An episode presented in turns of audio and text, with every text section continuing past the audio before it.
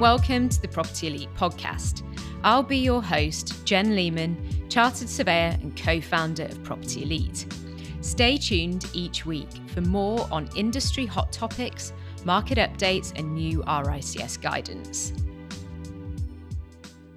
In this week's podcast, we take a look at the endpoint assessments for Level 3 and 6 surveying apprentices.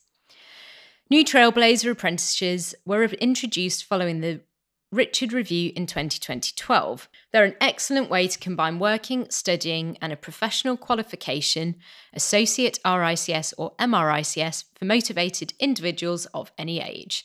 Apprenticeships allow you to gain transferable skills, secure a long term role, progress your career, including gaining an industry recognised qualification as the endpoint assessment, allow you to study whilst earning, and avoid needing a student loan or to pay tuition fees. You can find an apprenticeship by using some of the links from our website blog.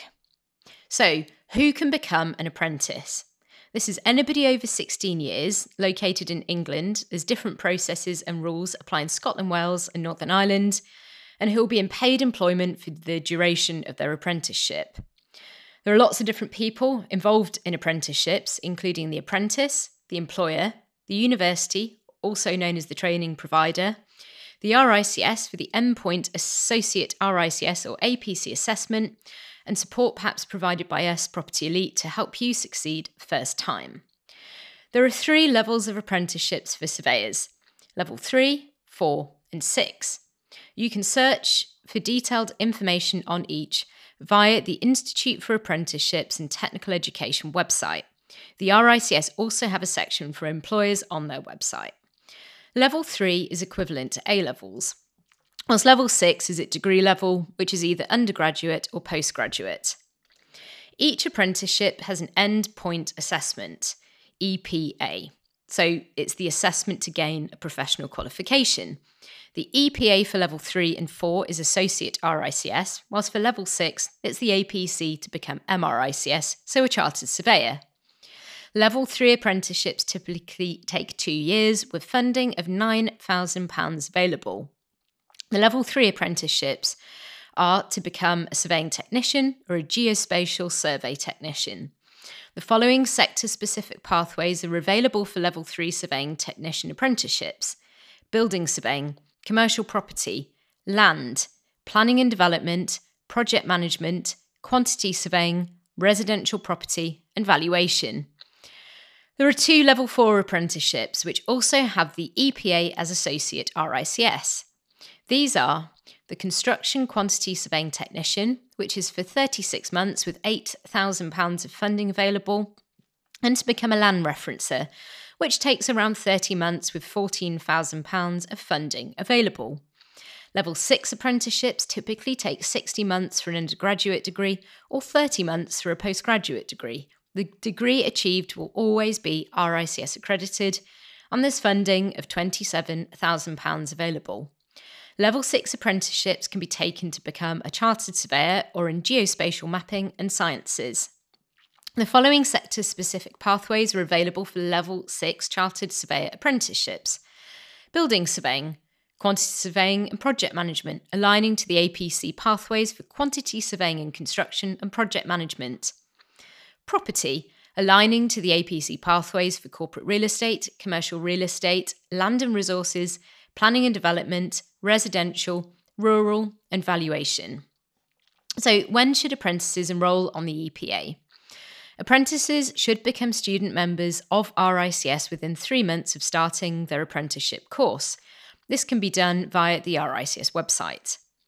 RICS recommend a number of timeframes for enrolment on the various endpoint assessments. And if you head to our website blog, you can find a really helpful table explaining this. The EPA for level 6 apprenticeships apprenticeships is the APC, allowing you to qualify as MRICS, i.e., a chartered surveyor.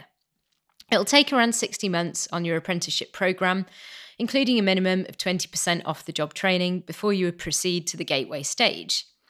Gateway is a form that you, your employer, and the training provider complete, which is then sent to RICS via the training provider using ACE 360. Confirms that you've evidenced a number of requirements to be eligible to proceed to the EPA. This includes completion of English or Maths at level 2, an RICS accredited degree, a summary of experience portfolio which mirrors the RICS APC 24 month structured training requirements. This isn't directly assessed, but is used during the final assessment interview. Once Gateway is passed, you typically have 8 to 12 months to complete the EPA. The EPA itself includes three assessment methods an online test being the professionalism module, the final submission including case study and CPD record, and an interview, split as one on the case study for 20 minutes and one on the summary of experience for 40 minutes.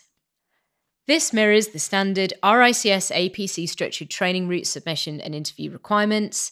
You can submit your work to RICS in the usual way. Please do read our blog articles on how to do this, which will be via the new RICS assessment platform from March 2023 onwards.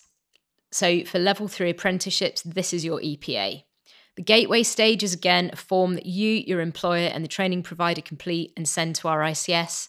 Shows that you've met the following requirements English or Maths at level 2, a level 3 diploma, 21 months relevant work experience, and a record of a minimum of 48 hours CPD undertaken during the last 12 months. Once Gateway is passed, you can then complete the EPA. It's a written only assessment comprising a case study, summary of experience, CPD record, and professionalism module. this again mirrors the standard RICS Associate RICS submission requirements. And again, you submit your work to our RICS in the usual way. Head to our website blog to find out more about the submission requirements for Associate RICS. Thanks for listening to the Property Elite podcast this week. Head to our website to check out our full blog, free and paid support resources and services, free consultation for every single RICS APC and ASOC RICS candidate, and also ask us any questions you have via the website chat blog. See you next week.